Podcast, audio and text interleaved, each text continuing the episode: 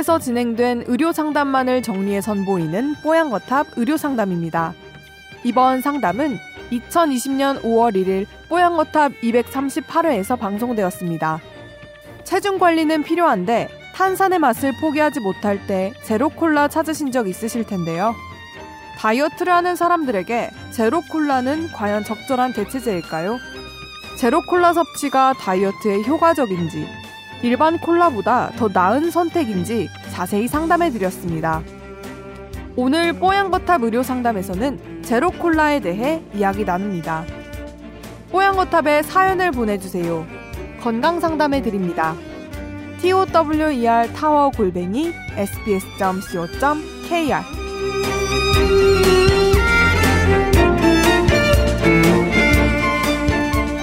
저는 항상 다이어트를 하고 있는데요. 요새 주변에서 제로 콜라 먹기가 열풍인데 생각보다 이게 건강에 나쁘지 않다고 하던데요.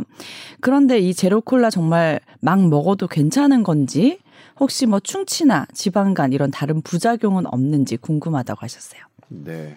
예? 일단 뭐냐면 다이어트 콜라는 단맛은 나지만 거기에 음. 포도당은 없죠. 네. 설탕은 없어요. 네. 설탕이 없기 때문에 설탕이 갖고 있는 그냥 일반 콜라가 에 각 설탕 7개 분량의 설탕이 있거든요. 네. 그 설탕이 주는 해는 되게 피해가 큽니다. 그러니까 지금 뭐냐면 음. 당뇨병, 치매 이거 뭐라고 생각하냐면 제가 여러 번 뽀양어탑에서 본격 주제로 다룬 적도 있지만 음. 설탕이 되게 주, 주요한 원인입니다. 네.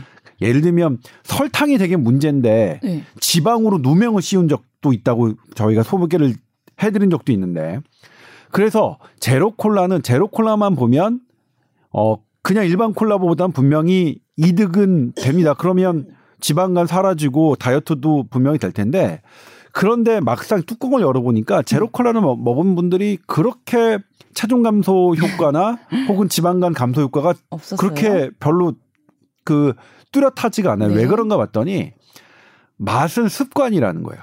음. 그러니까 제로 콜라에서 단맛을 계속 했던 분들은 네. 다른 음식을 찾을 때 역시 똑같이 단맛을 찾게 되더라. 음. 그러니까 콜라는 제로 콜라라서 뭐 이걸 마시지만 음.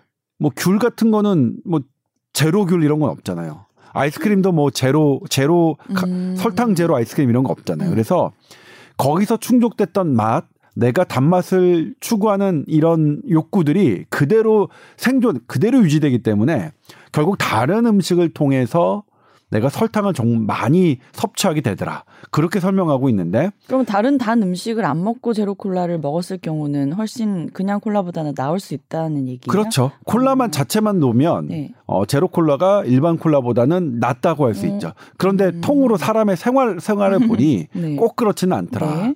예. 그래서 단맛을 줄이는 단맛을 조금 멀리하는 생활 습관이 더 낫더라. 음. 특히 이게 이제 어린이들한테 문제는 성인이야 사실 음. 성인이야 뭐 단 거 먹고 뭐 왜요? 뭐 좀 그래도 오래 살아야죠 그래도 건강하게. 뭐 그래도 성인 본인의 책임인데 네. 근데 아이들 같은 경우에는 어렸을 때 습관이 되게 평생을 간다고 하거든요. 아. 그래서 고혈압, 당뇨병 뭐 이런 고지혈증에 대한 생활 습관을 초등학교 교과서에서부터 도입해야 된다고 주장하는 게 바로 그런 이유예요. 어렸을 때부터. 근데 어린애 아이들이 제로 콜라 괜찮다라고 해서 마구 마시면 네. 그 단맛을 아. 어 익숙했던 단맛을 좋아하는 습성은 그대로 유지 유지되기 때문에 뭐 결- 성인이 됐을 때 결코 좋은 결과가 예상되지는 않는다는 게 음. 예, 그런 입장입니다. 음. 어쨌든 제로 콜라를 조금 의식적으로 콜라를 좀 자제하려고 마시는 거는 나쁘지는 않겠네요. 그렇죠? 그렇죠. 네네. 그것만 그것만 따지면 네. 어, 제로 콜라가 갖고 있는 탄산이나 무슨 뭐 다른 감미료나 이런 것들은 음. 다른 성분들이야 거긴 또 카페인이 되게 많잖아요. 음. 그거는 이제 일반 콜라랑 똑같지만 설탕에 국한해서 얘기하자면 제로 콜라는 일반 콜라보다 낫다고 할 수 있습니다.